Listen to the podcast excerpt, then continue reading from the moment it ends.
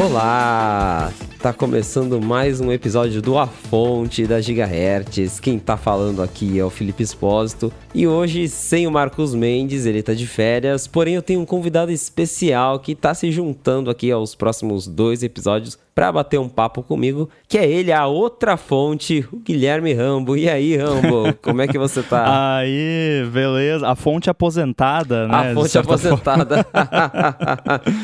Muito bom, prazer estar aqui com você para a gente fazer esse episódio do A Fonte e o da semana que vem. E peço desculpas para quem prefere o Marcos, né? Mas ele tá tirando aí as merecidas férias que de novo caíram nessa época, né? Não depende dele, então vai ter que curtir W W D C remota de verdade. Exatamente, ele vai estar lá bem de boa nas férias curtindo W W D C e a gente aqui na correria. Mas logo logo ele tá de volta. Enquanto ele não vem, a gente segue com a fonte, e a fonte não é a fonte sem o momento Ted Lasso. Eu sei que o Rambo também assiste Ted Lasso. E aí, deu pra ver o último episódio? Deu, com certeza. Esse final de semana eu fiquei pensando, putz, não posso deixar de ver o Ted Lasso nesse final de semana, porque a gente normalmente vê no final de semana, né? Assiste juntos aqui, e dessa vez ficou pro domingo à noite, então tá fresquinho ainda na cabeça. É, t- talvez n- não tanto quanto poderia, porque a gente assistiu um episódio de Sweet Tooth depois, então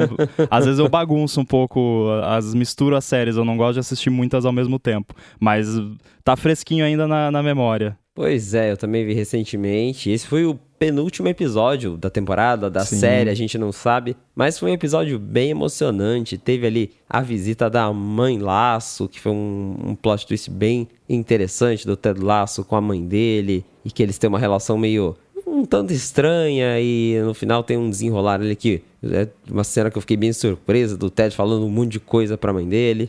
Teve também coisas ali do, do Nathan, que o pessoal do time vai atrás dele lá no restaurante, aí a namorada dele incentiva ele a voltar pro Richmond, ele é demitido do restaurante a pedido da namorada, o coach aparece de surpresa, conta uma história sobre segundas chances também, que foi um momento bem emocionante, chama o Nathan de volta pro Richmond. Ao mesmo tempo, teve também o Jamie ali em Manchester enfrentando alguns problemas, é, ele com medo ali de, da, da reação do pessoal, porque ele não é muito bem falado ali, e ele vai atrás da família dele, aí tem um momento bem legal dele com o Roy aqui também, e é um episódio bastante de... dá pra falar que é um episódio de superação, o Marcos ele sempre gosta de achar um tema uhum. pro episódio, eu acho que esse é bem de superação mesmo, e aí o episódio termina com uma com o Ted, com a Rebecca compartilhando... É, grandes notícias, mas a Rebecca fala que ela não tem uma grande notícia, o Ted fala que sim, e aí o episódio acaba, e a gente não sabe qual é essa notícia, mas eu já consigo imaginar qual seja, ah, né? Pois é, cara, quando eu vi, a gente já tava aqui se perguntando, né, tá, penúltimo episódio, como que vai acabar a série? E aí vocês mesmos já comentaram, né, vai acabar com o Ted Lasso voltando pros Estados Unidos, provavelmente. Aí eu pensei, vai precisar de uma desculpa, entre aspas, né? Não é uma desculpa, vai precisar de um motivo forte pra ele voltar. E aí, quando surgiu a mãe dele, eu esqueci por um momento que eu tava assistindo Ted Lasso, e aí eu comentei com o Rafa que, ah, eu acho que a mãe dele vai falar que tá com alguma doença terminal, alguma coisa assim, porque essas visitas repentinas de pai e mãe em filme e série, normalmente é pra dar notícia ruim, né? Exato. Mas uh, daí eu lembrei depois que era Ted Lasso, né? Óbvio que não ia ser isso, ia ser muito triste pro Ted Lasso, né? E, e que bom que não era isso, porque ia ser é. realmente muito triste,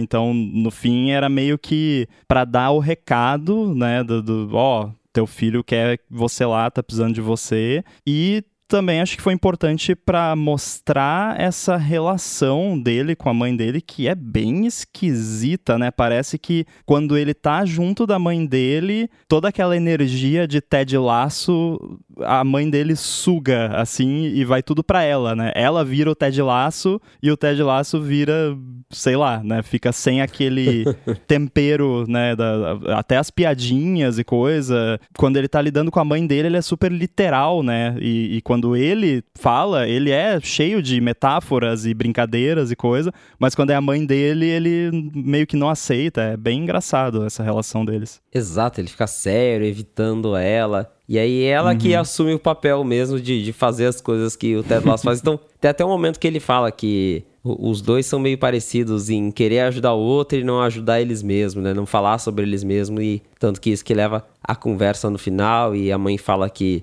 o filho dele sente falta, ele fica pensando nisso. E provavelmente o jeito que o episódio acaba é justamente um indício forte de que o Ted Lasso vai deixar o Richmond, vai voltar para casa finalmente.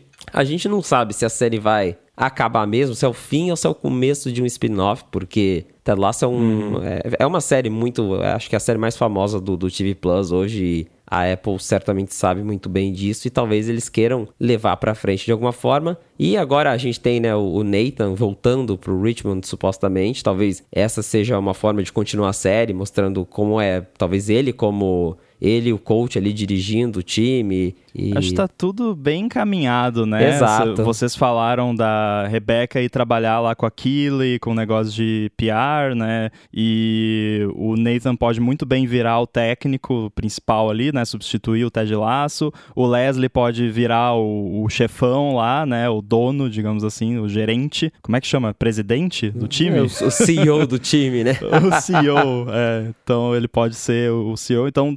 Todas as vagas, né, que vão vagar na, no, na série, né, em tudo, tem o, alguém para preencher, né? E a vaga que, que, que tá vaga do... pro Ted Lasso preencher é de pai do filho dele, né, que embora ele esteja cumprindo remotamente, né, isso é o tipo de coisa que não rola trabalho remoto. É, exato, principalmente nessa terceira temporada ficou bem claro que ele se incomoda bastante de estar longe do filho, ele já teve até vários momentos de crise de ansiedade por conta disso, então parece bem óbvio que ele vai voltar. E a série, ela... É, o que o Marcos também, a gente sempre conversou aqui, por um lado a gente esperava alguma surpresa, mas por outro é Ted Lasso, né? Então não vai ter nada bombástico, nada que, que fuja muito, assim, por exemplo, a, o Nathan mesmo, o Marcos chegou a cogitar, né, de, dele assumir a posição de malvado mesmo, mas não, ele simplesmente teve um momento de redenção dele, vai voltar pro time, o Jamie vai acabar amigo do Roy, vai voltar ali a ter uma amizade com a Keely também, então a série vai acabar com todo mundo feliz, né? Então, e por um lado isso não surpreende, mas por outro é, é Ted Lasso, não seria Ted Lasso se não fosse assim. Então, que bom que a série tá, vai acabar de um jeito bacana, porque eu já acompanhei algumas séries que uh, os produtores quiseram levar a série assim pra, sei lá, cinco, seis temporadas, e aí chega uma hora que não tem mais história, não. Vai ficando chato. Pelo menos se acabar agora, tá bom. Eu já falei no A D T várias vezes, cara, o meu negócio é série que tem começo, meio e fim de- determinados, assim, sabe? Eu gosto quando eu vou começar a assistir uma série, se eu já sei, não, essa série vai ter X temporadas, melhor ainda. Se for só uma minissérie, melhor ainda, porque eu odeio esse negócio de ficar arrastando série por cinquenta temporadas e aí a história original já se perdeu completamente e fica chato, né? Você vê que é um negócio, assim, só comercial e, e sem conteúdo, de fato, né? Exato. Netflix é campeã em fazer isso, mas é. com o Ted Lasso, pelo menos, eles já deixaram bem claro que a ideia inicial era fazer três temporadas e a gente vê que realmente vai ser isso aí mesmo. Pode ser que role um spin-off, mas aí... vai ser outra história, com personagens diferentes. E quem sabe daí também seja uma outra história legal, mas justamente isso, outra história, né? Esse arco principal, ele vai ser encerrado já no episódio que sai de terça para quarta-feira. E Ted Lasso vai deixar saudades. Talvez venha o spin-off, a gente é. não sabe quando. Acho até que vai demorar, porque teve uma reportagem essa semana do Hollywood Reporter falando que ia ter um evento de Ted Lasso, mas aí ele foi cancelado por conta lá do, da greve do, do, dos produtores de série que tá rolando em Hollywood. Então, acredito que vai levar um tempo até a gente ver qualquer continuação disso, até porque não só Ted Lasso, mas outras séries do T V Plus também tiveram a produção suspensa por causa disso. Vai ser um ano, não só a Apple tá sendo afetada, mas vai ser um ano complicado pro T V Plus sem a produção de conteúdos novos, né? É, essas greves aí acontecem de tempos em tempos e sempre complica as coisas, né? Porque normalmente essas produções têm ali um schedule muito bem definido, organizado, e quando quebra isso, quebra tudo, né? Quebra geral e às vezes até cancela coisa, atrasa muito certas coisas, né? Eu tô preocupado com Severance, que eu tô doido pra... uma nova temporada sair, né? A, a série que, que eu comece, no começo a gente estava quase desistindo, né? Mas não se arrependeu de continuar, que é a história de todo mundo com essa série. Eu tô doido pra, pra ver um... uma continuação, né? Eu não vi ainda essa Silo, Silo. É, você deu uma olhada? O, o meu amigo John lá, que faz o Stack Trace comigo, falou que é muito boa, que ele tá gostando, mas eu não... Nem, nem vi trailer, não vi nada ainda dessa série. Eu também ainda não assisti, mas eu vi o pessoal falando no Twitter que gostou bastante, tanto que ela entrou ali no, no top dez de todos os conteúdos de streaming no ranking, então... Parece que tá fazendo bastante sucesso, mas em questão de produção nova, como você falou aí de, de Severance mesmo, a gente já sabe que a série também tá parada, tá com os problemas internos ali de equipe, e é uma pena porque eu também amei essa série. Mesma história que você, no começo eu não tava entendendo nada e depois eu terminei querendo uma temporada nova pra ontem. Então, é. a gente espera que venha logo, mas deve demorar um pouquinho. E já que a gente está falando de T V e, e não seja, embora não seja sobre o Apple T V plus, a H B O está mudando para Max, lá nos Estados Unidos pelo menos, e o nosso colega Chance Miller escreveu lá no nine to five Mac que já começou de um jeito não muito legal, que para quem tem Apple T V, eles já fizeram aquela sacanagem de não usar o player nativo, e a gente sabe que ah. isso estraga tudo, né? Eu sempre fico muito irritado com esse tipo de coisa, ainda mais como desenvolvedor, porque é mais fácil usar o player nativo. Tipo, dá um trabalhão você criar um player customizado, e tá, até existem às vezes bons motivos, né? Se você tem, quer criar uma experiência que é impossível de fazer com o player padrão, beleza, até vai, mas... Putz, é muito chato quando fazem isso. Outro pet peeve meu é quando empresas, de, principalmente redes sociais, vai lá e substitui o share sheet do iOS, sabe? Nossa. Aí você quer mandar um negocinho rapidinho ali no iMessage, abre um troço esquisito lá do próprio app. É, o, o TikTok é um que faz isso, mas pelo menos é o botãozinho para abrir a share sheet padrão fica bem visível, né? Mas, putz, é muito chato. É, fica a dica, né? Se tem algum desenvolvedor escutando, o, quando tem o, a U I nativa para fazer uma parada, tenta usar ao máximo a U I nativa, né? Usa só customizado em última instância. Exatamente. Eu não lembro se foi o próprio H B O Max ou a Disney. Algum streaming no passado mudou do player nativo para um próprio. A galera odiou e aí eles voltaram atrás. Quem sabe acontece isso agora de novo com o Max. Mas por enquanto o Max tá... mal chegou lá nos Estados Unidos, né? E já tá lá essa confusão toda, porque mudou o aplicativo. Isso eu já também não entendi, né? Mudou o nome e criaram um aplicativo novo só pra isso, sendo que poderiam ter atualizado o que já existe. Pois é. E aí as contas parece que não, não funcionam em outros países sem V P N, porque virou um outro serviço basicamente, enfim... A gente ainda não tem previsão de ter Max no Brasil, mas para a galera que tem, já estejam avisados que o aplicativo de tvOS ficou pior. É, eu não acompanho tanto essa questão do streaming, o mercado do streaming, quanto você e o Marcos. Teve um streaming que, que desapareceu não faz muito tempo, não tinha sido o H B O Max que, que ia acabar? Ou eu tô fazendo confusão porque eu realmente não, não tô por dentro do, tanto do mercado? Nossa, agora você me pegou também. É, eu lembro da, da, justamente da história do, do H B O Max, porque como ele agora tem várias coisas que não são só da H B O, então uhum. eles decidiram mudar o nome, né? Tirar a marca. Então talvez seja isso, mas o mercado de streaming ele é muito, muito volátil. Todo dia tem uma mudança, todo dia tem alguém fazendo rebranding e ao mesmo tempo a gente tem visto aí também a, a confusão da Netflix com as senhas que chegou no Brasil recentemente. Isso também deixou o povo bem chateado.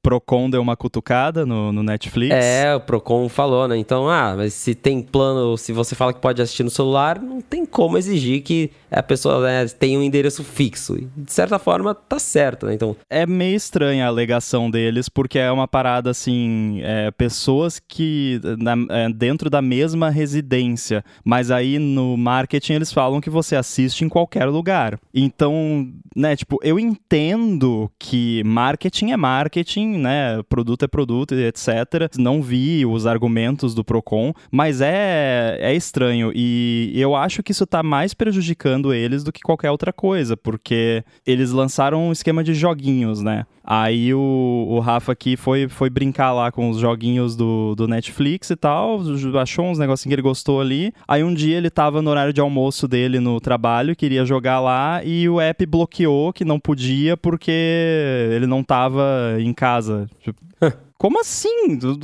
Um negócio de jogo mobile que você só pode jogar quando tá em casa, sabe? É umas decisões, assim... Isso parece coisa do, do, do que a gente chama lá no A D T de velho babão, né? Tipo, aquele empresário corporate que... Não, temos que maximizar o, o revenue, então vamos cobrar a mais e não pode usar fora de casa. Só que, cara, não, não tem como impedir isso. Tipo, eu... Eu não acho certo, né, você, tipo... Tem gente até que vende acesso à própria conta do Netflix. Isso tá errado, né? Tipo, é, é uma microcorrupção. E compartilhar com trocentas mil pessoas também acho sacanagem, né? Tem, existe bom senso, né? Que muita gente, infelizmente, não tem. Mas, tipo... Ah, você compartilhar ali com, né, uma pessoa da sua família. E tu... Se eles te dão pra assistir em X telas, se você... tá usando menos do que as X telas, você, né, tá de boa, é isso. Exato. Não, não entendo essa limitação, tipo, porque se você mora numa casa com quatro pessoas e você compra o plano de quatro telas, você pode ter quatro pessoas diferentes acessando a mesma conta e assistindo ao mesmo tempo. Que diferença faz se tá na mesma casa ou não, né?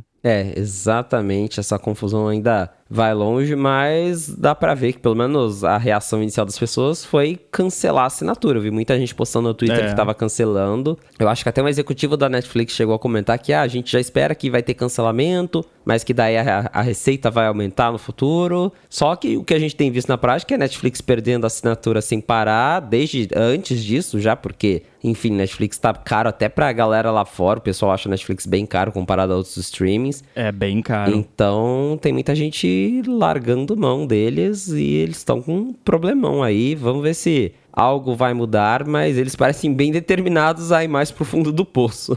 Pois é, é caro e é um lixão, né? Tipo, eles, eles jogam tudo lá, sabe? Ah, lançou esse negócio aqui, vamos produzir, ah, joga, vai jogando. Você entra no app, é difícil você achar. Tanto é que, assim, eu, te, eu até tenho tentado conscientemente usar mais o Netflix para justificar a assinatura, né? A gente tem ali, ah, Stranger Things, claro, né, que vamos assistir. O Sweet Tooth, que a gente tá assistindo também, é legal, é deles. Tem umas produções muito boas lá, né? O próprio Squid Game lá, que foi um sucesso. Agora, eu tô tentando achar mais coisa pra assistir lá pra justificar a assinatura, e eu não procuro no Netflix, eu procuro no Google. Tipo, eu vou lá, ah, séries, eu tava procurando série de True Crime, que eu gosto. Séries de True Crime boas no Netflix. Procurei lá e achei uma lista, ou várias listas, e comecei a procurar pelo nome, porque pra você achar coisa no app é muito confusão, e é desorganizado, muita bagunça, muito conteúdo péssimo, né, de péssima qualidade. Tem coisa lá que ainda não é quatro K, sabe, coisa... Não coisa velha, coisa relativamente recente, e você paga uma assinatura quatro K e daí você vai ver um negócio não é quatro K. É complicado. É, exatamente. Vamos ver o que, que vai ser da Netflix. Enquanto isso, vamos para os nossos follow-ups. E você mandou um follow Rambo aqui sobre o que a gente comentou na semana passada sobre o Final Cut, porque o Final Cut foi lançado, o Final Cut para iPad, no caso, foi lançado na terça-feira, então foi depois que o iPhone saiu, e eu tinha comentado sobre como que gerenciar esses projetos grandes no iPad poderia ser um problema por armazenamento, e você lembrou que o iPad, no caso, por conta do sistema A P F S, ele não duplica os dados do arquivo. Então, ele meio que cria só um, um link, né? Tem um termo, uma forma técnica de explicar, e aí você pode detalhar mais isso. Mas ele não duplica de fato o arquivo, então você não está consumindo mais espaço a simplesmente copiar um arquivo, duplicar ele de um lugar para o outro. Claro que, como você também notou, isso não se aplica se o arquivo estiver em armazenamento externo, daí ele tem que é, criar um... tem que copiar para o iPad, não tem jeito, porque o, o Final Cut ele não suporta, pelo menos nessa primeira versão, a, a, o ap, aplicativo de iPad não suporta edição em armazenamento externo. Então, pelo menos, o problema ele não é tão grande assim, né? Mas, pelo que a gente viu nos reviews iniciais, as limitações são bem chatas para quem estava esperando algo mais parecido com o Mac, né? É, esse lance do A P F S eu achei importante pontuar, né? Até pra galera entender sobre outros apps, né? Você tem vários apps de edição de imagem, que você vai lá e importa um arquivo. Eu até tenho uma teoria que o, o sistema de arquivos A P F S, que acho que veio no... Foi lá no iOS dez, né? Por aí. Eu tenho uma teoria que talvez ele até foi criado em parte pra suportar esse workflow, porque como no iPad, no iPhone, os apps são sandboxed e não podem acessar o, o os dados de outros apps, isso virou um problema quando eles resolveram que os apps deveriam poder colaborar entre si, né? Então, como você faz o, ah, o Final Cut, poder pegar um vídeo que você filmou lá num app de câmera e poder editar. Ele não, o Final Cut não pode acessar os dados daquele app, então copia o arquivo para dentro do container do Final Cut que ele pode acessar. Então, o sistema vai lá, dá um, uma chave para o Final Cut copiar o arquivo, só aquele arquivo, os que você selecionou, e copia. Só que como o A P F S funciona, isso não é uma cópia, tipo, não pega lá cada byte do arquivo e escreve de novo. Ele só pega e tá, agora esse arquivo tá aqui nessa pasta também, né? E aí o que que acontece? Quando esse arquivo vai sendo modificado, o A P F S vai salvando só as modificações. E isso é muito legal. Por exemplo, tem o, o meu app lá, o Virtual Buddy de máquina virtual. Máquina virtual, o arquivo fica gigante, né? Fica tipo cem gigas, porque tem todo um macOS e tudo que você instalou lá dentro. Você pode duplicar no Finder uma máquina virtual e vai ter lá dois arquivos que estão falando que tem cem gigas, mas não vai estar tá ocupando duzentos gigas, vai estar tá ocupando só cem, porque o outro é um clone, né? Que na real não é exatamente um atalho, mas na prática é como se fosse. Aí se você for alterando,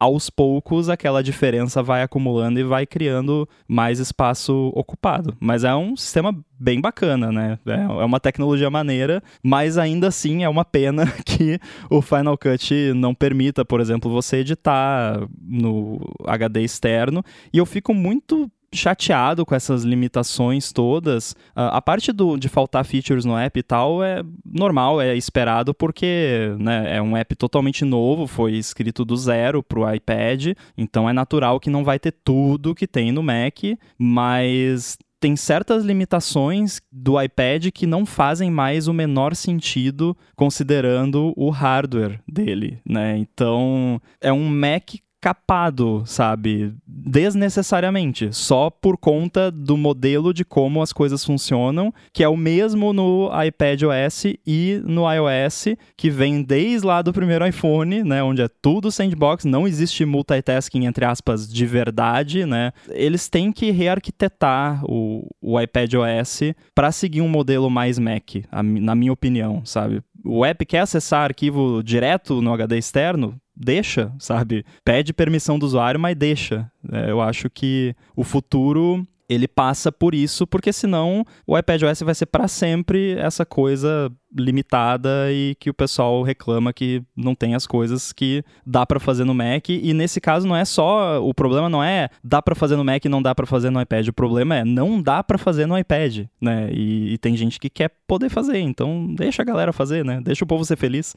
Exatamente, porque daí eles trazem o Final Cut Pro, que é conhecido por ser um aplicativo de nível profissional, e eu, pelo menos, quando fui tentar fazer umas edições aqui, nada muito grande, mas eu já senti falta de algumas coisas que, em parte, são coisas, são limitações do iPadOS mesmo, que você sabe que não tem, porque o iPadOS não deixa. Por exemplo, o lance dos atalhos de teclado. Tem atalhos que estão faltando mesmo, mas o app de macOS você consegue criar seus próprios atalhos, você consegue remapear os atalhos. O, a, a, acho que você até pode falar isso. Se eu não me engano, a A P I padrão do iPadOS, ela não deixa você remapear, né? Ela, você tem ali os aplicativos, os atalhos padrões do aplicativo, e é daquele jeito e não tem como mudar, é isso mesmo? Eu não tenho certeza se, se tecnicamente não daria para o app oferecer customização, mas eu lembro que eu mexi um pouco com essas A P Is de atalho e era um negócio bem limitadão, assim. É, era, é basicamente,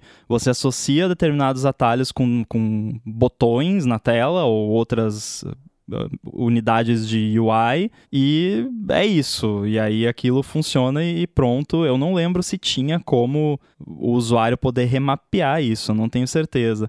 Agora, pelo menos, né, para não só reclamar, é, a Apple não trapaceou com o Final Cut Pro, né? Porque quando eu comecei a ver essas limitações todas, eu pensei, não, mas a Apple podia trapacear, né? Porque o sistema é deles, e não é só porque o app é distribuído pela App Store que eles não poderiam colocar um monte de permissão privada lá que só eles podem, e A P I privada, e fazer tudo, né? Que a Apple faz isso. O, o exemplo que eu sempre dou é aquele app, é Clips, é que Clips. chama.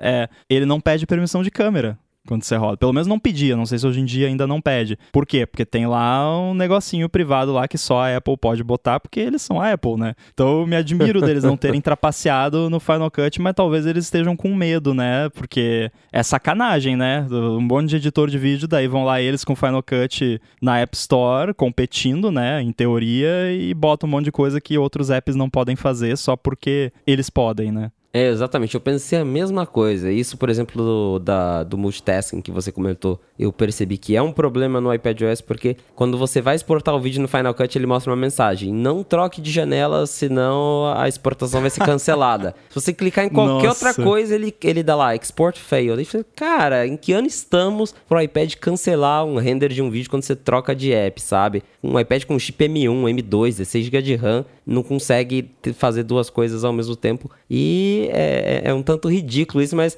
aí eu fiquei pensando, se a Apple quisesse, ela poderia ter feito ali alguma coisinha pra burlar, mas não, ela, ela realmente seguiu as, as guidelines da App Store, e, e o app faz essa palhaçada aí mesmo. Quem sabe com o iPadOS dezessete as coisas mudem um pouco, mas por enquanto é isso. O Final Cut Pro de iPad, ele não tem todos os recursos do Mac, que, como você disse, é esperado, mas também tem umas limitações bem chatas. Acho que no fim das contas é um aplicativo que vai ser interessante pra galera que tá começando a editar vídeo pela primeira vez. Uma pessoa que nunca mexeu com o Final Cut de Mac na vida, ela vai baixar o de iPad, vai achar ele legalzinho e vai usar assim mesmo. Agora, pro usuário que já tá acostumado ali a trabalhar com o Mac, ainda não chegou a hora de ter um substituto no iPad mesmo. É, eu não diria só iniciantes em edição de vídeo necessariamente, mas eu acho, eu vejo o iPad como uma ferramenta que... que... se dá muito bem com quem é extremamente criativo, assim, com pessoas... Não tô falando, tipo, eu sou relativamente criativo, você também, o Marcos, eu tô falando galera artista mesmo, sabe? Tipo, o, tem o, o Everton, que faz os desenhos do Chibi Studio, ele é um, um artista, né? Um ilustrador fantástico, e ele usa o iPad o dia inteiro, ele passa o dia desenhando no iPad praticamente, e ele usa o iPad de um jeito que eu jamais conseguiria usar, porque eu não sou criativo que nem ele, mas ele voa no iPad, então eu tenho certeza que se ele fosse usar o Final Cut no iPad, ele ia achar maravilhoso e ia conseguir fazer edições fantásticas, né? Ah, mas aí nessa pegada de criatividade, não numa pegada técnica de sou um editor, recebi esse monte de arquivo e preciso criar um vídeo até o final do dia, sabe? Eu acho que... A, até eu fiquei um pouco chateado com a maioria dos reviews é, do, do Final Cut, não porque os pontos negativos não devam ser apontados e tal, mas eu senti falta, e talvez eu não tenha... procurado direito, senti falta dessa galera, assim, pegar e tipo, tá, eu, a gente sabe que tem N limitações, que não é a mesma coisa que no Mac, mas olha o que que dá pra fazer, né? Tipo, eu senti falta de um review mais pra esse lado, mas talvez é porque não dá, né? Não sei. É, eu também vi pouca coisa, assim, mostrando realmente o que dá pra fazer. Mas um recurso que eu admito que achei bem legal é aquele de você desenhar na tela com o Apple Pencil e ele já fazer a animação automaticamente. Que para muita gente isso vai abrir possibilidades para os criativos, né? Para os criativos que sabem desenhar, isso vai abrir muitas possibilidades, porque é bem legal mesmo. Você só vai rabiscando ali na tela e aí quando você termina, ele já faz toda a animação seguindo o caminho dos seus traços, aí você pode mudar a velocidade depois, é um recurso bem bacana. Outro que eu achei legal, que ainda não tem no Mac mesmo, saiu uma atualização para a versão de Mac que trouxe ali alguns efeitos novos que eles colocaram no iPad, mas uma coisa que a versão de Mac ainda não faz é ter aquelas músicas automáticas, porque o, o Final Cut de iPad ele ganhou algumas opções de trilha sonora que ele basicamente vai ajustando a música automaticamente de acordo com a duração dela. Então, você colocou lá um clipezinho de áudio de cinco segundos. Ele faz ali o fade certinho para a música não cortar do nada, para ela durar aqueles cinco segundos. Você coloca ela em três minutos, o Final Cut já ajusta ela ali, ajusta é, os, enfim, é, junta tudo, mescla tudo para ela ter um começo, meio e fim naquele tempo que você determinou. Isso eu achei bem legal. É, tem definitivamente não só coisas que tem nele, que tem no Mac, que são ótimas, mas coisas novas, né? Tem, tem esse lance de usar também recursos que o iPad proporciona, que o Mac não. Então eles podiam fazer mais disso, né? Faz mais, porque, beleza, tem um ou dois ali, mas queremos mais, Apple. Faz mais dessas coisas que só dá pra fazer, né, em teoria, no iPad, por conta do form factor, Apple Pencil, hardware e por aí vai. Exato. Agora, um outro follow-up do que a gente conversou na semana passada no A Fonte, a gente falou brevemente ali do aplicativo do ChatGPT, que tinha sido lançado para iPhone, e nessa semana eles lançaram é, em quarenta e seis países e o Brasil agora está na lista. Então, se você tem aí iPhone, você já pode abrir a App Store do Brasil e baixar o aplicativo do ChatGPT direto no iPhone. Você chegou a usar o aplicativo no iPhone já? Porque eu ainda não testei. Então, eu tava esses dias aqui de boa em casa, acho que foi no final de semana ou um pouquinho antes, e aí eu lembrei que vocês tinham comentado do app que não tava ainda disponível, daí eu queria, acho que, usar o ChatGPT, daí eu acessei na web e apareceu o bannerzinho no site da OpenAI. Ah, pega o app, né? Aquele bannerzinho padrão. Aí eu pensei, ué, mas achei que não tava ainda, abri, tava, instalei, comecei a usar, é bem bacana. Eu, eu gostei até do uso deles de haptics no, no app, tem um, uns haptics bem satisfatórios ali, quando a A I tá digitando, quando abre, ele dá um, né, um trrr, que você sente assim, né, aquela... É, achei bem bacana o, o app, assim, o, muito simples, extremamente direto ao ponto... Thumbs up, né? Gostei. É, enquanto a gente não tem uma Siri A I, a gente pelo menos pode usar o aplicativo do ChatGPT no iPhone.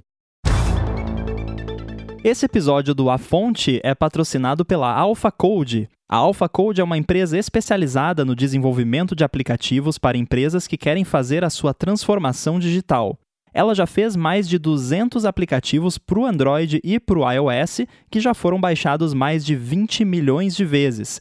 E para você que trabalha em uma empresa que está precisando de soluções de desenvolvimento, às vezes precisa de um fornecedor para um projeto específico, ou então, se você mesmo tem uma empresa ou um produto que está precisando de um app, a Alpha Code está com um desconto especial para os ouvintes aqui do A Fonte. Para garantir o seu desconto, você acessa o site alphacode ponto com ponto b r, A L P H A C O D E ponto com ponto b r. Aí você bate um papo com eles e explica o que você precisa lá, comenta que escutou o patrocínio aqui no A Fonte e pronto, você vai fazer o seu projeto, o seu app com a Alpha Code, com desconto exclusivo só por ser um ouvinte aqui do podcast. Então, mais uma vez, acessa lá alphacode ponto com ponto b r, conversa com eles e garante o seu desconto para fazer ou atualizar o seu aplicativo. Muito obrigado à Alpha Code pelo patrocínio aqui do A Fonte e pelo apoio a toda a Gigahertz. Então vamos lá para as nossas notícias mesmo da semana, começando com, a gente estava falando aqui de, de novidades, mas vamos começar com algo que foi com Deus, algo que, que se acabou, que... é o Photos Stream do iCloud, aquele recurso que surgiu lá em dois mil e onze, quando o iCloud foi iniciado, porque naquela época não existia a sincronização de fotos no iCloud, ele só copiava os arquivos para a nuvem, mandava esses arquivos para os seus devices, seus outros devices, e aí depois de trinta dias ele deletava as fotos da nuvem, porque você já supostamente teria cópia local em todos os seus aparelhos. Esse recurso ele existia até hoje, apesar de... Agora a gente tem o iCloud Photo, que de fato sincroniza e mantém as fotos lá. Mas a Apple desligou agora, acabou. Quem, para quem ainda usava isso, eu não sei se alguém usava. Na verdade, ele ainda está funcionando, mas... a Apple deu uma data, né? vinte e seis de julho. A partir de vinte e seis de julho, o Photo Stream do iCloud, ele não vai mais funcionar. Eu lembro que na época, só de ter esse sync, eu já achava super legal, que era uma coisa que eu mostrava pra todo mundo. Né? Era dois mil e onze, né? Eu falava, olha, vou tirar uma foto com o meu iPhone, ela vai aparecer aqui no meu iPad daqui uns dois minutos. E aí, sincronizava, aparecia, e já era muito legal. Eu lembro de, de quando isso foi lançado, mas tá aí, pra caso alguém ainda usava. Você usava, Rambo, isso aí? Nossa, eu fiquei surpreso. Normalmente quando saem essas notícias de Apple, né, desliga tal coisa, eu olho e nossa, isso existia ainda? Né? Exato.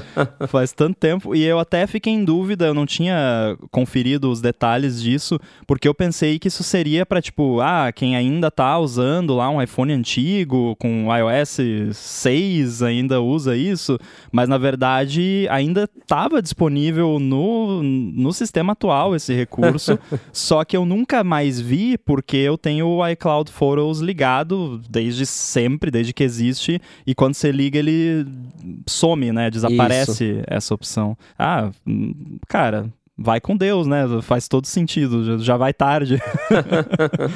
Eu acho engraçado essas coisas que volta e meia, você já deve passar por isso também, a gente lá na D T já comentou várias vezes que a Apple anuncia um novo recurso e aí você fica, tá, mas já não tem isso, né? Nossa, sim. O Photo Stream é uma coisa, eu lembro quando eles anunciaram Photos in iCloud, tá, mas já não tem isso, né? Qual é a diferença? Exatamente, acontece muito isso, mas para caso alguém ainda usa... Então, vinte e seis de julho, o recurso vai ser desativado. Então, provavelmente o iOS dezessete nem vai ter mais essa opção. Mas, como o Ramo falou, no dezesseis ainda existe. Agora, dando sequência aqui, para falar de novidades mesmo, aquela pulseira Pride de dois mil e vinte e três por Apple Watch, a pulseira do orgulho, ela está finalmente disponível na, na Apple Store, porque a Apple tinha anunciado no começo do mês, mas ainda não estava vendendo. Agora, você já pode comprar ela, e eu não sei se você tem, se você comprou a dos outros anos, mas eu gostava muito de todo ano ter a pulseira nova do orgulho, e a desse ano, como eu já falei aqui com o Marcos, eu vou passar. Olha, eu parei de comprar pulseira de Apple Watch porque eu tenho várias pulseiras, mas no fim das contas eu acabo usando só uma ou duas. Então, é tipo aquele pessoal que tem que coleciona sapato, roupa, não adianta, eu não vou, eu sou, eu sou bem parecido com o Marcos nesse sentido de tipo, o meu armário é um monte de camiseta preta e é, eu não sou muito de fashion e de escolher roupa, escolher acessório.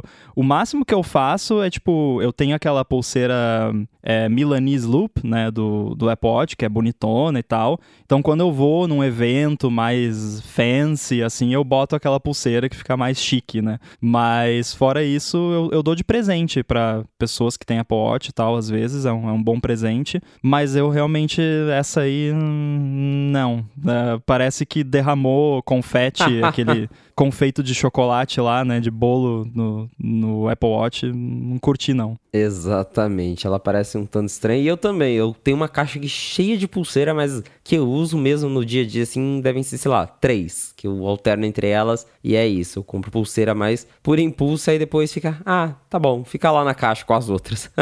Deveria parar de gastar com isso, mas fazer o que, né? Essa, essa, da, essa Pride de dois mil e vinte e três, pelo menos, eu vou pular, já decidi que eu não vou comprar. Porém, pra quem não, não vai comprar pulseira, mas ainda assim quer o, o tema novo, é só instalar o watchOS nove ponto cinco, que daí ele já vem lá com o, o mostrador de granulado de, de brigadeiro, tá lá disponível para quem quiser. E pelo jeito ele também vem com outra surpresa, que eu pelo menos não tive esse problema aqui, mas tem uma galera falando que instalou e o display do Apple Watch ficou com um aspecto esverdeado. Isso rolou aí no teu Apple Watch ou não? Olha, se rolou eu não percebi, mas eu vi umas imagens e achei bem esquisito mesmo, né? Porque parece que alguém pegou e recortou a tela do Apple Watch no Photoshop, foi lá no Hue e Saturation e botou verde. E não é a primeira vez, né, que acontece algum bug de esverdeamento de tela em produto é da Apple, né? Acho que já teve no iPhone também, né? Uma versão que teve. Fez isso e aí depois eles... Green Gate. Green Gate, exatamente. Então o nove ponto cinco ele traz aí o novo mostrador, mas também traz bugs para algumas pessoas. Ao mesmo tempo, a Apple já está testando um monte de beta novo. Saiu o iOS dezesseis ponto seis, saiu o watchOS nove ponto seis beta, beta do tvOS, do macOS, e pelo menos nesse beta um a gente até tentou achar alguma coisa nova, mas nada, né? Nada significante. É, esses betas muito próximos de W W D C costumam ser mais de boas, assim. Às vezes até um, um release meio que pra desafogar a fila lá deles de alguma coisa que vai ter que fazer merge depois do, de lançar o iOS dezessete. Talvez vai ter algum novo hardware, né? Quem sabe? Algum novo hardware anunciado que tá, né, nesse release train do, do dezesseis ponto seis. E aí rola, às vezes, esses releases meio, né, pra quê? Mas é, é meio que precisava pra botar as coisas em, em movimento, e aí talvez semana que vem, depois da Keynote, sai, né? Vai sair, obviamente, beta do iOS dezessete. Já pensou se não sai? Você já pensou, já, já parou pra pensar? Eu, eu, às vezes, paro pra pensar, né? Uh, quando tem W W D C. E se a Apple não lançasse o beta no dia da Keynote? Qual seria a reação do povo, né? Nossa, a, a, a ansiedade da galera que já fica esperando a Keynote, já... Eu, eu mesmo, assim, nem terminando a Keynote, já tô lá, developer ponto apple ponto com e dando refresh, refresh, refresh, refresh. Exatamente, até liberar o beta. Imagina, aí eles falam, não, não é hoje. Eu tenho um negócio de adivinhar U R Ls, né? Eita! É, eu sou um... cartomante de, de U R Ls, né? Então, eu já deixo todas as U R Ls interessantes num arquivo de texto, e quando tá terminando a Keynote, eu já boto um script pra rodar até responder duze... com status duzentos, né? Sucesso. E aí, opa, agora tá lá, vou, vou baixar. Eu lembro que teve... Ah, foi o foi dois mil e treze, na época do iOS sete. Lançou o beta do iOS sete, mas o beta do iPad não saiu. E na época a galera ficou, né? Ué, mas e aí, cadê, uhum. cadê o, o, de, o de iPad? Porque saiu só no beta dois, porque acho que tava, a interface tava bem esquisita no iPad ainda. E aí eles foi seguraram. Foi do quinze? Foi quando mudou pra iPadOS, não foi? Acho que tam, também rolou isso, se eu não me engano. É, eu, já... eu acho que foi quando eu tava... Foi em dois mil e dezenove que eu tava lá, né? E aí eu lembro que até não tinha profile, era só o I P S W lá e ainda tinha um aviso, assim, tipo, né? Here be dragons, sei lá, cuidado, né? Não, não instala no seu device de, de uso e tal. Eu lembro que foi um terrorismo, assim, bem forte. Ó, instale por sua conta e risco. Exatamente, mas com sorte a gente vai ter beta na semana que vem, e se tiver beta, saiu uma reportagem da Bloomberg recentemente falando aí algo que a gente ainda não tinha escutado, que a Apple tá planejando transformar o iPhone em um Smart Display, o iPhone quatorze Pro, usando o recurso do Always On, que além de mostrar os widgets que normalmente já aparecem, a Apple ia mostrar algumas informações úteis ali, talvez coisas de calendário, previsão do tempo, sem você necessariamente ter que adicionar esses widgets. É, o Always On do iPhone, ele é bem curioso, porque ele surgiu com a Apple tentando fazer algo diferente, e aí a galera falou, não, eu só quero um fundo preto com informações, e aí ela liberou isso depois. E eu agora tem esse rumor aí falando de, desse modo Smart, que quando você deixar lá o iPhone na mesa, ou quando você colocar talvez no carregador, ele vai ficar mostrando algumas informações. Fiquei bem curioso com isso, porque eu já usei alguns telefones Android. Uma coisa, por exemplo, que eu sinto falta no Always On do iPhone, que é uma coisa bem besta, é da porcentagem da bateria aparecer sempre, independente de widget que você tenha ou não. Muitos telefones Android têm isso. Você colocou no carregador, ele já automaticamente coloca lá a porcentagemzinha mostrando, porque você já sabe se está carregando. No iPhone, não. Se você quiser ver, você tem que colocar o widget da bateria, e aí você acaba ocupando uma área de widget que poderia ter um outro app mais útil, só para poder ver ali o status da carga. Então, isso já me empolgou um pouco, porque eu, na época que saiu o quatorze Pro, eu fiquei meio... ok em relação ao Always On. Era um recurso que eu queria, mas que eu senti falta de algumas coisas, e parece que agora a gente vai ter aí bastante novidades em relação ao Always On no, no iOS dezessete. Tem alguma coisa que você sente falta em relação a isso? Olha, eu achei interessante é, essa ideia, mas eu acho que isso tá soando muito mais como um modo nightstand, estilo Apple Watch, que um recurso da tela Always On, porque vamos ser... práticos e, e realistas. Quem é que vai chegar, né? O meu iPhone, por exemplo, agora tá do meu lado aqui na minha mesa do escritório, que é onde ele fica o dia inteiro quando eu tô aqui, e sempre com algum modo de foco ativado para não ficar bipando o tempo todo. Quem é que vai deixar o iPhone na mesa, na horizontal? Exatamente. Na mesa do, do trabalho, por exemplo, porque aí, tipo, tá, eu vou deixo aqui, aí, ah, vou sair ali pra almoçar, vou não sei aonde, aí o iPhone vai estar tá numa posição esquisita, que eu vou ter que girar, pra...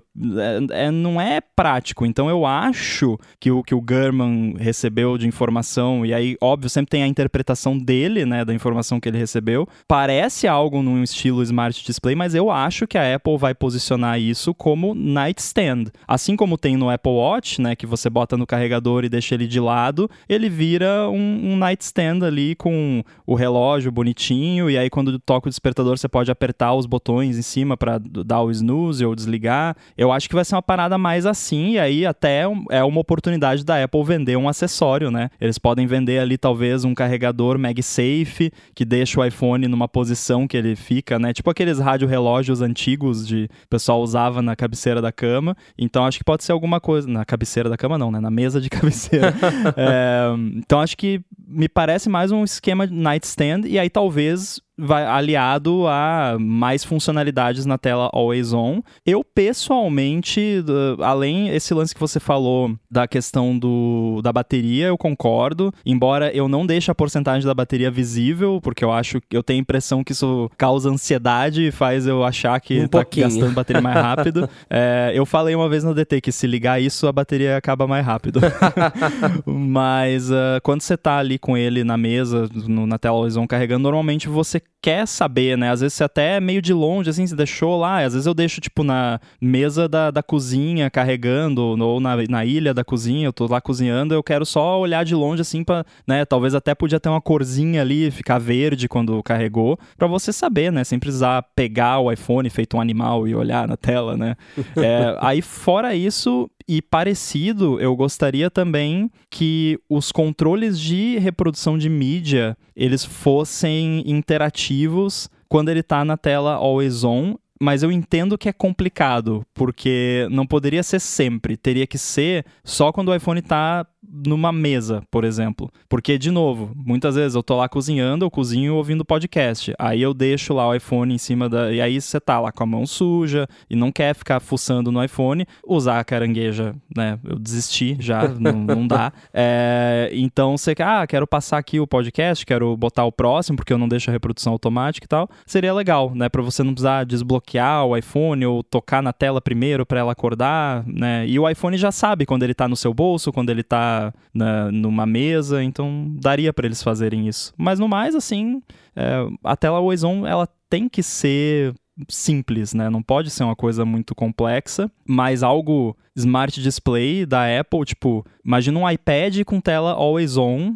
que você pode botar ali no, num lugar da sua casa para ficar sempre ali os controles da, de HomeKit. Seria maneiro, mas um iPhone, não. É, o iPhone é mais informação básica mesmo. Agora com o iPad seria bem mais legal. Tem até rumores, né, de que a Apple tá lá dentro considerando fazer um acessório, um dock, que você encaixa o iPad, ele combina é. ali alto-falante com essas coisas. Então, realmente, pro iPad seria bem interessante. Agora, outro rumor sobre o iOS dezessete que surgiu também da Bloomberg é que eles falaram que a Apple tá tentando tornar... o AirPlay mais acessível para T Vs públicas, vamos dizer assim. Então, quando você vai lá no hotel, você tem uma T V que tem AirPlay, mas para você usar ela é meio difícil, porque para o AirPlay funcionar, você tem que estar tá ali conectado no mesmo Wi-Fi, às vezes você não quer conectar no Wi-Fi do hotel, e mesmo assim, como não está no, no teu I D, às vezes o Wi-Fi não reconhece direito, então acaba não sendo tão intuitivo assim. Parece que a Apple está trabalhando aí com redes de hotel, ou talvez até com, com fabricantes de T V, para facilitar o uso do AirPlay em T Vs que não sejam as suas, que particularmente eu acho bem legal, porque eu já passei por isso, de ir no hotel, de ver que tem uma T V moderna lá, e esse você vai tentar usar e não dá, e falar, ah, não, deixa, deixa pra lá, e, e é isso. Então, se tiver um modo mais fácil de emparelhar o AirPlay com essas T Vs seria de fato bem legal. É, tecnologia wireless para isso a Apple já tem, né? Porque tudo que, que faz comunicação por proximidade usa uma combinação de Bluetooth e a W D L, que é uma tecnologia da Apple que é via Wi-Fi, mas é um Wi-Fi peer-to-peer totalmente transparente que você não precisa conectar numa rede Wi-Fi para poder... Não, é só os devices estarem próximos que eles conseguem fazer essa comunicação. A questão é eles expandirem isso para conseguir fazer o AirPlay de uma forma segura, né? Porque segura Segurança sempre é uma parte importantíssima dessas tecnologias, é, mas eu acho que eles têm capacidade de fazer isso, com certeza, e seria mó legal, né? Você entra no quarto do hotel lá, só aproxima o iPhone da, da T V e já consegue fazer um... um... um pareamento simples ali, né? Aparece um códigozinho na T V. Eu não sei como é que ficou isso depois do AirPlay dois, mas eu lembro que o AirPlay ele era muito ruim, assim, porque o seu device fazia, tipo, você tá vendo um vídeo, o seu device fazia o streaming do vídeo e mandava pra T V, né, pra Apple T V ou qualquer outro device. Mas eu acho que com o AirPlay dois eles mudaram pra funcionar mais como o Chromecast da vida, que o seu device só fala pra T V, ó, tá aqui o, a mídia que eu tô reproduzindo, reproduz aí. E aí a T V é que faz todo o trabalho. Então, com essa arquitetura, acho que fica mais fácil de trazer um recurso desses, que, nossa, seria muito legal, né? Porque o mais chato hoje em dia de você ficar em hotel é ter que usar, tipo, a T V do hotel, que normalmente não tem as paradas, né? Ou aí se tem, aí você tem que logar com a sua conta lá, numa parada que você não confia, seria bacana, né? Eu gostaria, na verdade, que a Apple tivesse algum recurso no Apple I D de, tipo, ó, esse é o meu Apple I D, mas só para acessar o app T V, sabe? Você poder criar como se fosse cartão virtual do, do, do seu cartão de crédito, só que do seu Apple I D. Ó, tá aqui um Apple I D virtual que tem acesso ao app T V, só para eu acessar aqui nessa T V de hotel que eu não confio e depois eu vou lá, deleto e ele some. Né? Fica aí uma ideia para a Apple que com certeza está ouvindo aqui o A Fonte. Com certeza eles estão ouvindo, eles estão sempre atentos aqui no A Fonte, mas seria uma ideia legal, até talvez com senha aqui expira depois de, sei lá, quarenta e oito horas, alguma coisa assim, programa igual o cartão virtual mesmo, você consegue criar aquele de uso único que eles se deletam depois de um tempo, seria aí uma... uma... uma função interessante para se ter, para usar em locais públicos. Principalmente para quem é developer, né? Porque, tipo, eu, você quando é developer da, com a Apple lá, a, o seu Apple I D é o seu I D de developer. Exato. E, cara, o meu Apple I D é extremamente lockdown, mas porque, tipo, tem acesso a tudo lá no App Store Connect, tem acesso a negócio de certificado de assinatura de código. Então, tipo, se o meu Apple I D for comprometido, a pessoa pode tirar meus apps do ar, pode lançar malware usando os meus certificados. Então é complicado, né? E, e a Apple, sendo uma empresa que se preocupa tanto com segurança, de certa forma, é tudo muito seguro, mas é, são muitos ovos numa cesta, no, no caso, porque são muitos serviços atrelados a um único I D. Então eu fico sempre um pouco receoso com essas coisas. É, o Apple I D virou um negócio muito grande, porque alguns anos atrás era essencialmente iTunes e App Store, então você ainda ficava, ah, tá bom, vai, deixa eu logar aqui rapidinho. Agora não, agora você tem developer, como você citou, tem todo o seu iCloud lá, então no, a gente não tá falando só do, do Apple T V plus, a gente tá falando de dar acesso à mesma conta que tem suas fotos, seus e-mails, suas notas, seus documentos, então seria legal mesmo ter uma forma de separar tudo isso por questões de, de privacidade mesmo, quem sabe a gente tem alguma novidade quanto a isso, mas às vezes eu também sinto falta, eu deixo de, de logar, de usar as coisas, porque eu falo, ah, não, não é muita coisa, pra, não, não vai valer a pena correr o risco de logar meu I D Apple aqui, deixa pra lá e enfim, mas... Pra quem usa só iCloud e, e Apple I D no geral, já é muito risco. Pois é. Aí você adiciona developer mais ainda, e aí o pior de tudo é que a galera, os funcionários da Apple também usam o I D Apple pras paradas internas da Apple, então imagina o estrago, né, de vazar aí, claro que lá eles, os requisitos de segurança são altíssimos, né, two factor, three, four factor, né, mas não, não impede de dar algum problema. Pois é, agora seguindo aqui com as notícias da semana, pra gente falar um pouco de iPhone, rumores de iPhone quinze, dessa vez o rumor é sobre o carregador. Saiu aí uma notícia falando que o iPhone quinze vai suportar velocidades de carga mais rápidas com carregadores Qi padrão, porque hoje o iPhone ele carrega quinze watts, mas você tem que usar o MagSafe da Apple. Se você usar qualquer carregador padrão Qi, ele vai carregar sete ponto cinco, o que é bem lento, o que é bem lento para os padrões atuais. E aí, pelo depois o Charger Lab soltou uma outra notícia falando que isso vai ser possível por conta do padrão Qi dois, que provavelmente vai ser adotado já na linha iPhone quinze, e o Qi dois, por padrão, ele suporta velocidades mais rápidas, e o Qi dois, a gente também já comentou na fonte, ele vai ter o, os ímãs do MagSafe como padrão. A Apple está trabalhando com eles para tornar os ímãs um padrão da indústria, então, mesmo que o acessório ele não tenha a certificação MagSafe, ele pode ter os ímãs e também vai poder carregar o iPhone com uma velocidade um pouco maior, o que é ótimo, justamente porque a Apple está no meio dessa briga de Lightning, U S B C, e a União Europeia quer que unifique. Pelo menos o padrão sem fio vai ser unificado, né? É, seria bom, né? eu, eu gostei da, do rumor, né? E go, gostei da ideia também da Apple tá trabalhando aí com a, a, a, quem é um consórcio que Isso. desenvolve o padrão Qi, então participando ativamente. Eu acho esse modelo de trabalho bacana porque você permite uma padronização sem prejudicar a inovação, porque a Apple foi lá, criou o MagSafe e tal, mas provavelmente já planejando, né, vender, digamos isso, não vender, né, monetariamente, mas vender a ideia para o consórcio, e, e quer forma melhor de vender a ideia do que colocando um produto no mercado, né, mostrando que funciona, que não pegou fogo no, nos celulares e que carregou bonitinho, né? Eu acho que foi uma decisão acertada deles e fico muito feliz disso tá se tornando um padrão. Com certeza, e o MagSafe tá aí já há bastante tempo, muita gente usa hoje para carregar, para usar com, com stand em acessório, tem várias coisas, e vai ser bem legal ver isso se tornando um padrão da indústria, até pra gente garantir a compatibilidade entre novos modelos de telefone, ou quando você troca de um telefone pro outro, que acontece muito de ter que trocar todos os acessórios, então se é um padrão, já facilita um pouco, não precisa ficar se preocupando se vai funcionar ou não. Agora a gente tá aqui falando de iPhone quinze, mas já tem rumor, já tem vazamento de iPhone dezesseis. Eita! Pois é, o nosso colega Ian Zelbo lá do nine to five Mac publicou uns renders que a gente recebeu mostrando que o iPhone dezesseis Pro Max Ultra, não sei o que a Apple vai colocar de nome nisso, vai ter uma tela maior do que ele já tem. Então, a gente tem hoje o Pro Max de seis ponto sete polegadas, que deve continuar sendo o tamanho do quinze Pro Max, mas a versão maior do dezesseis, ela deve ir para seis ponto nove polegadas, e aí também o Mark Gurman e outras fontes corroboraram que o iPhone dezesseis Pro menor vai ficar maior para que ele tenha ali mais espaço interno para ter, por exemplo, a lente periscope, que nesse ano supostamente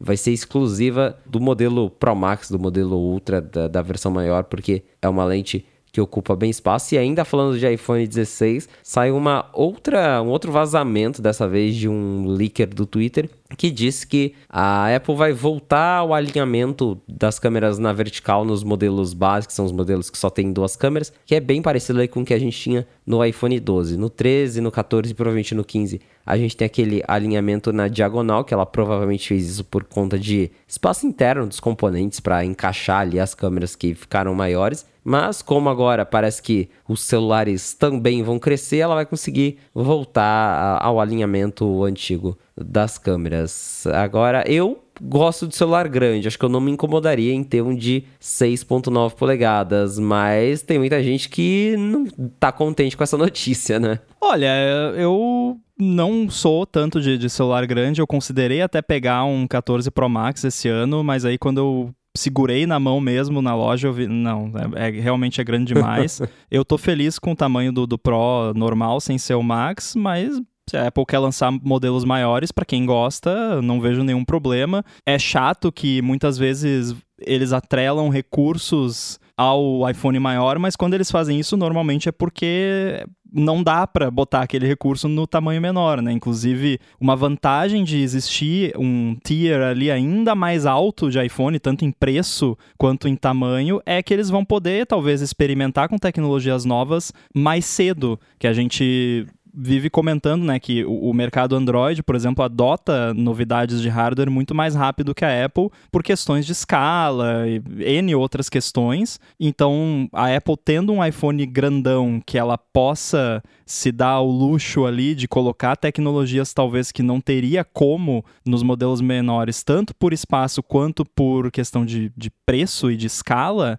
eu acho fantástico, né? E aí quem prefere o celular menor como eu vai ter que esperar aí um, dois anos para o recurso se tornar viável nos modelos menores. É, então, tem isso de diferenciação de recursos e o iPhone dez, na verdade, foi meio que isso, né? Porque foi o iPhone que ele custava bem mais caro e a Apple aproveitou para experimentar com um monte de coisa ali, com design novo, Sim. com... com o Face I D. Por ele ser mais caro, ela, ela já tinha essa, essa limitação de produção, mas acabava compensando aí, de certa forma, com o preço dele. Ainda assim, foi um iPhone que vendeu bastante, o pessoal ficou bem curioso. E, de fato, a gente tem alguns telefones Android, por exemplo, os dobráveis, né? Os dobráveis são um grande experimento e eles custam bem mais caro que um iPhone. O, o Pixel Fold mesmo, acho que ele foi lançado por mil e oitocentos dólares, alguma coisa assim.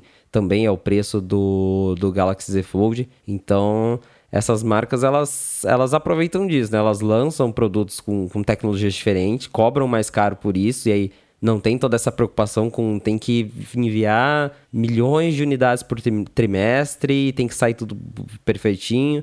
Lógico que tem que sair bom, né? Mas aí você já consegue limitar um pouco a, a escala e fica mais fácil de vender isso para quem está interessado em pagar caro para ter os recursos ultra. Vamos ver se é, esse modelo aí de seis ponto nove vai ser de fato, né, um, um tier novo, se vai ser Pro Max, que vai virar Ultra, que nem para a linha quinze isso ficou muito claro, né? Porque tinha rumor de que o quinze ia virar Ultra, agora tem gente que fala que vai ser Pro Max mesmo. E a gente vai descobrir no, logo, logo, né? Setembro tá quase aí, a gente tava lá no começo do ano falando de W W D C, que vai ser já semana que vem. E passou a W W D C pra chegar no evento do iPhone, é um pulo, né? É, verdade. Eu, eu vou participar de uma conferência na Espanha em meados de setembro esse ano, então eu tô meio ansioso, assim, pra ver, quem sabe, né? Será que vai dar pra comprar já na viagem? Acho que não, porque acho que vai ser muito cedo ainda, mas veremos, né? Tô bem curioso pra ver o que vai sair esse ano, mas eu sou daquele time, assim, embora eu atualize todo ano mais por questão de ser desenvolvedor e querer testar tudo, eu tô satisfeito com o iPhone, assim, em termos de hardware, não tem muito que, que eu quero, né? O que vier é lucro, basicamente. É, eu tô bem ansioso pra ver a, justamente a câmera periscópio, porque foi algo que eu brinquei bastante no S vinte e dois Ultra, achei legal e espero que, de fato, os rumores estão bem fortes quanto a isso, mas espero que, de fato, venha aí para essa próxima geração. Esse episódio do A Fonte tem o patrocínio da ExpressVPN. A ExpressVPN oferece duas grandes vantagens, que são uma conexão segura para você navegar e a possibilidade de você usar a internet como se você estivesse em qualquer país do mundo. A questão da privacidade você já sabe, quando você se conecta aí em um Wi-Fi público, principalmente, não é muito difícil alguém se enfiar ali no meio da conexão e colocar os seus dados trafegados em risco.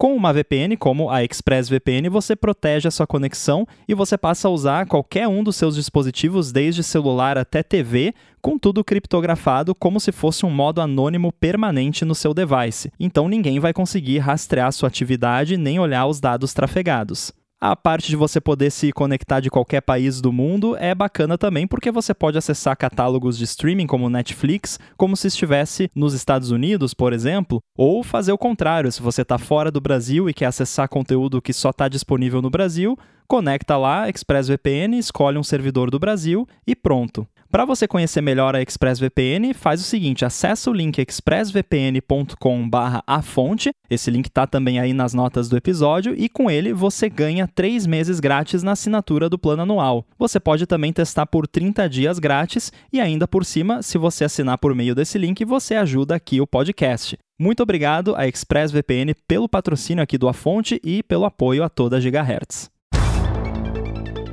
Agora, enquanto o evento do iPhone não chega, tem um que está confirmado, que é justamente a W W D C, que a Apple, de novo, lembrou as pessoas que o evento vai acontecer no dia cinco, semana que vem, segunda-feira, às duas da tarde, para quem está aqui no Brasil, que daí vai começar a, a Keynote principal. Ela até atualizou já o App Developer com, com o, o schedule, né? Com a programação do, de toda a semana, porque daí vão ter... E com outras... um crash pra mim. Pô, daí não dá, né? Já começamos assim, imagina... É pra já ter o gostinho ali do beta, né? Uhum. Mas aí teve essas atualizações, ela também anunciou os finalistas do Apple Design Awards, que são o, é um prêmio que ela dá todo ano ali para os aplicativos com melhor design. Eu achei bem legal que o Gentler Streak, que é um aplicativo que eu sempre comento muito aqui, tá entre os finalistas. E nesse, nessa movimentação toda pré-W W D C, ela convidou a imprensa para participar do evento. nine to five Mac mesmo vai estar tá lá no evento, nosso amigo Chance Miller. E uma coisa interessante, que eu até escrevi uma reportagem sobre isso, pela primeira vez a Apple convidou uma mídia especializada em V R para assistir a Keynote. Uma galera que nunca foi chamada para evento da Apple, uma galera que só escreve sobre realidade virtual e foi chamada para Keynote, né? Para que será? Será que é para ver macOS novo? É pra ver demo de jogo, né, no iPad. Pois é, eu não sei você, mas tudo indica que vai rolar algum anúncio referente ao famigerado headset nessa Keynote. Mas aí eu fico pensando, tudo que eles normalmente anunciam numa Keynote, mais questões de Mac, de hardware de Mac, que... que... aparentemente vai rolar alguma coisa também, mas o headset e todo o ecossistema de software do headset. Quantas horas vai ter essa Keynote? Eu fico pensando isso. É, eu também tô bem curioso com a organização, porque se todos os rumores estiverem certos, a gente vai ter muita coisa nova. É, eu acredito que algumas coisas talvez fiquem de fora. Por exemplo, tvOS, a gente já viu que nos últimos anos é uma coisa que eles cortam sem dó. Então, eu já imagino eles... Siri. É, exato. Ah, isso aí também eu já não tô nem esperando nada. Imagino que eles vão ali dar uma atenção mais pro iOS, aí vai falar do, do watchOS, que supostamente o Mark Gurman disse que vai ter um redesign na interface, e aí já vai seguir para os hardwares. Vai ser interessante, né? Porque a W W D C geralmente é um evento de software, mas tem alguns anos específicos que ela vira evento de hardware, e esse, acho que esse vai ser um desses anos. Eu lembro que o, o evento do Apple Watch, que foi, foi o mesmo evento do iPhone seis, a Apple falou, sei lá, vinte minutos sobre iPhone e mais de uma hora sobre relógio. Eu acho que vai ser mais ou menos isso com o headset também. Ele deve ocupar aí uma boa parte do evento, mas ainda tem rumor de Mac. A gente tá... Tem aquele rumor do MacBook Air de quinze polegadas, que supostamente vai ser anunciado por agora, pode aparecer já na W W D C. Tem... Até o Mark Gurman disse nesse fim de semana que a Apple já mandou para um memorando para as Apple Stores falando que um dia depois da Keynote eles vão começar a aceitar, é, acho que o Mac Studio e o MacBook Air M dois no, hum, no trade-in, né? Então, olha só, né? Por que será? Por que será? Então... Talvez a gente veja um Mac Studio novo, um Mac Pro novo, que tá todo mundo esperando o Mac Pro Apple Silicon e não vem, né? Talvez essa seja a hora, mas se eles forem apresentar tudo isso mesmo, vai ser um evento que vai passar de duas horas fácil. O que eu consigo, talvez, imaginar, assumindo que tudo isso vai fazer parte da Keynote, seria a Keynote, de fato, da W W D C ser totalmente focada no reality whatever, né, que eles vão anunciar, no, e no ecossistema dele, e nessas outras questões de hardware. Mac, pra mim, só faz sentido incluir Mac, o, esses Macs na W W D C se pelo menos um deles tiver um chip novo. Porque aí eles podem falar do chip, da arquitetura, do, porque isso é a coisa que developer se interessa. Porque tá, tudo bem, a Keynote não é só para developer, né? A gente sabe. Mas enfim, assumindo tudo isso, eles poderiam focar nisso na Keynote e falar dos softwares no Platform State of the Union, que é normalmente mais para developers, ou de repente até ter um, uma session intermediária entre Keynote e Platform State of the, of the Union só sobre as atualizações de software. Porque tudo isso numa Keynote... Ou eles vão ter que correr e ninguém vai entender nada. E imagina cobrir isso, Felipe. Você tá preparado? Nossa, nem um pouco. Já comprou o pack de Red Bull aí? É, pra cobrir Keynote tem que estar tá bem preparado, mas essa vai ser um surto. O próprio Chance estava falando esses dias que ele foi fazer um recap, escrever pro nine to five Mac do que, que a gente tá esperando. Ele falou, nossa, cobrir isso lá no Apple Park vai, vai dar um nossa, trabalhão. Nossa, com aquele Wi-Fi, né? Que nossa. Não sei se No, eu, assim, pra mim o que faz mais sentido e o que é mais provável, se não tiver, especialmente se não tiver chip M três em nenhum dos Macs novos, o que eu, eu acho que vai ter, mas se não tiver, não fala de, dos Macs novos na Keynote. Tipo, bota um press release lá, uns videozinhos, tipo, terminou a Keynote, atualizou o site da Apple, e olha só, tem Mac novo, né? Porque, primeiro, a Apple não vai querer desviar a atenção do reality stuff, pro... eu inventei vários nomes aqui, é, do reality whatever pro, pros Macs novos. Então tudo que ela puder tirar da Keynote pra não direcionar a atenção pra aquilo, melhor pra ela. Quem sabe os Macs novos ela não ser essa semana? Não se sabe, né? Já estamos na segunda-feira. Pode chegar agora meio-dia, eu nem, não, não tô nem com o Slack aberto aqui do nine to five Mac pra ver se tá acontecendo alguma coisa.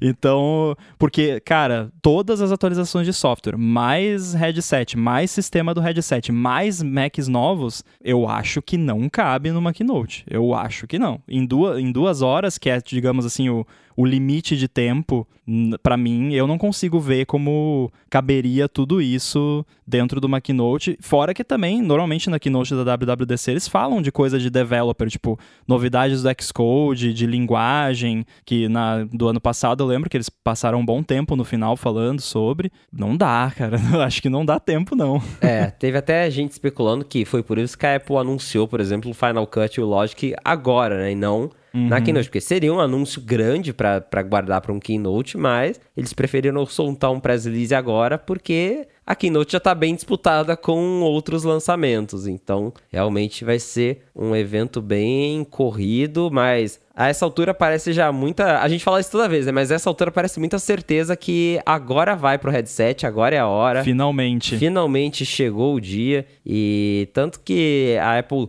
segue, por exemplo, registrando marcas de X R O S, eles também registraram recentemente Reality Pro O S, tem vários nomes aí que eles estão registrando. E teve também uma entrevista do EdQ recentemente, que ele falou sobre a Apple estar fazendo coisas que os consumidores se importam e de Tudo, tudo que os executivos têm dito recentemente, ele dá, um, dá uma cutucadinha, ele dá um sinal de que tem algo vindo, né? Eles, que eles têm algo pronto para ser mostrado. E acho que finalmente chegou a hora da gente conhecer esse algo. Eu espero, né? Porque eu não aguento mais falar de rumor de headset. É, a, a questão é que assim, né, provavelmente vai ser um anúncio meio o, o anúncio do Apple Watch original, onde eles não vão dar tantos detalhes do hardware, porque o hardware muito provavelmente só vai sair no final do ano ou no ano que vem, então a gente ainda vai ter aí provavelmente quase um ano de, ah, quanto vai custar, qual é o chip, o que que, né, tudo a, aquelas coisas que vão rolar ainda, né, ah, e quando que vai estar disponível para developer, quando que vai estar disponível disponível para o público. Eu acho que isso vai ser ainda o que vai sobrar aí de rumor para a gente continuar especulando até, de fato, esse produto, né, esse hardware estar disponível, porque por mais que eu espere, e realmente eu acredito que, né, hashtag agora vai, é, dessa vez eu acredito que vai rolar, mas eu não espero nada do tipo, ah, você pode fazer pré, pré-compra do, do headset amanhã, ou semana que vem. Não, vai ser tipo early next year, ou in December, que aí pra Apple é tipo trinta e um de dezembro, às vinte e três e cinquenta e nove, né? Basicamente isso, que é exatamente o que eles fizeram com o Apple Watch, né, que foi anunciado em setembro de dois mil e quatorze, mas só começou a vender mesmo em dois mil e quinze. E ainda assim, mesmo tendo sido anunciado em setembro, acho que o S D K mesmo só veio assim, tipo, em outubro, novembro, não foi nem depois pois da Keynote. É. Então, acho que vai ser mais um sneak peek do headset do que, de fato, algo detalhado, que eles também fizeram com o HomePod. E já pensou, Rambo, se vaza um firmware do headset? Nossa! Mas eu acho que dessa vez vai ser um pouco diferente, porque não faria sentido eles incluírem isso numa W W D C sem tecnologias, né, sem S D K. Então, eu acho que vai, vai ser uma parada talvez mais focada na experiência de uso e do software, e aí eles vão, vai ter um simulator que você roda sabe, no Mac, no iPhone, no, onde, não sei se vai ser no iPhone, no iPad, ou de repente ele roda no Mac e aí você conecta um óculos ou um, um desses outros headsets já existentes, que a gente sabe que eles usaram até como teste no início do projeto. Então, acho que vai ser uma parada assim, é É, porque para eles incluírem numa W W D C, eu acho que faz todo sentido justamente para, ó, galera, tá aqui, a experiência é essa. Talvez eles nem mostrem qual é a experiência do sistema, tipo, qual é o, o Springboard, né, a home screen, digamos assim. Acho que não vai ter uma home screen, né, mas o equivalente nesse device. E isso fique pra, né, guardadinho. E aí vai ser muito divertido dissecar, né, o, o simulator e os S D Ks para tentar pensar aí, né, coisas que eles não revelaram durante a, a Keynote. Eu tô extremamente animado para essa Keynote. Eu, é engraçado, porque assim, é um hardware que não me interessa muito, tipo, eu não me vejo usando isso, mas é divertido, porque é uma novidade, a gente gosta de novidade, a gente tá aqui porque a gente gosta de tecnologia, e eu tô muito curioso, principalmente para ver como a Apple vai vender, né? Como a Apple vai convencer o Rambo, que não se interessa por V R, em comprar o negócio lá de quinhentos mil dólares pra fazer o, sei lá, o AirBuddy em V R ou o Chibi Studio em V R. Quero ver eles me convencerem. É exatamente isso. Acho que agora é mais a questão de ver como que a Apple vai vender esse produto para para grande massa, porque, embora, de novo, né, W W D C vem de desenvolvedor, mas vai ter muita gente curiosa assistindo, vai ter muita gente, vai repercutir na mídia, isso vai passar na T V, eu tenho certeza, todo mundo vai falar... Até né, na mídia mainstream, exato, né? É o próximo grande produto da Apple, a gente fica empolgado para ver, para fuçar, para descobrir o que vai ter de novo, mas eu também não, não tenho, hoje eu não me vejo usando um produto desses, é, quem sabe o marketing da Apple faça a mágica dele e me convença a comprar um para talvez largar na gaveta aqui, né, mas no momento sem intenções de gastar três mil dólares com isso, porém, vamos ver se... se o marketing mas consegue. É o seu trabalho. é, é exatamente assim que, que eu acabo comprando tudo, né? Não, vou comprar pra trabalho, né? É pra trabalho. Uhum. Aí a hora que eu vejo, eu tô com, com um monte de iPad aqui parado, que eu acabo... História da minha vida. Nossa, sim, é... Eu tenho dois iPads e nenhum deles roda o Final Cut, porque nenhum deles é M um. Eu tava brincando com o, com o José Adorno, que eu vi ele esse fim de semana, e ele, eu cheguei no escritório dele, tinha, sei lá, assim, quatro, cinco iPads em cima, Nossa. E também, mesma coisa, nenhum roda o Final Cut, é tudo pré-M um, e aí ele falando que ele até cogitou comprar um novo só pra testar o Final Cut, porque nenhum dos iPads que ele tem lá na, na gaveta funciona, mas vamos então ver. Então você se... conheceu o Museu de iPads do Adorno. Exatamente, o Museu de iPads do Adorno. Acho que, acho que todo, todo fã da Apple tem um museuzinho de iPad em casa, eu não posso falar nada porque eu também tenho alguns aqui, mas com o iPad ainda é mais fácil de comprar, né? Agora um headset de três mil vai ter que convencer mesmo que, que o negócio é bom pra gente gastar toda essa grana num, num produto. Aliás, abraço Adorno, né? Não podemos esquecer. Abraço Adorno. Eu acho que é importante avisar o pessoal também que semana que vem o A Fonte não vai sair, né? Não na segunda-feira, só pra deixar o pessoal assustado, né? Exatamente, não vai ter A Fonte na segunda, mas fiquem tranquilos, porque vai ter A Fonte na terça-feira, como a W W D C é na segunda-feira, a gente vai trazer o um novo episódio na terça-feira, pra gente poder daí comentar de fato o que foi anunciado na W W D C e não fazer um episódio com rumores que daqui, depois de quatro horas, já não vai valer mais de nada. Então, na semana que vem... Não, seria terrível, é, porque a gente certeza. iria gravar o episódio antes da Keynote, mas ele provavelmente seria lançado depois, né? Porque tem a pós-produção, então ia ser o episódio desatualizado mais rápido da história, né?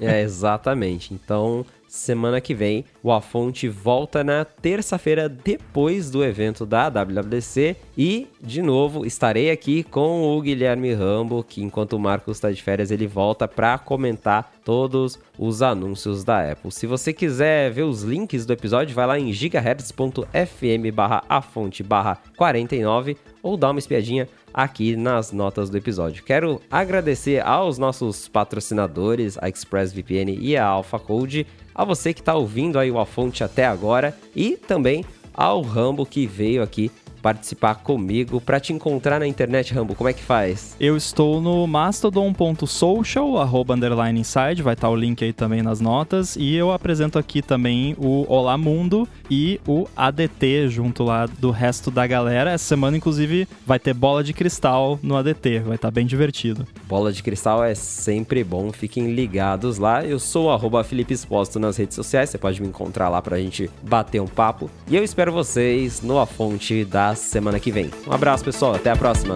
Valeu!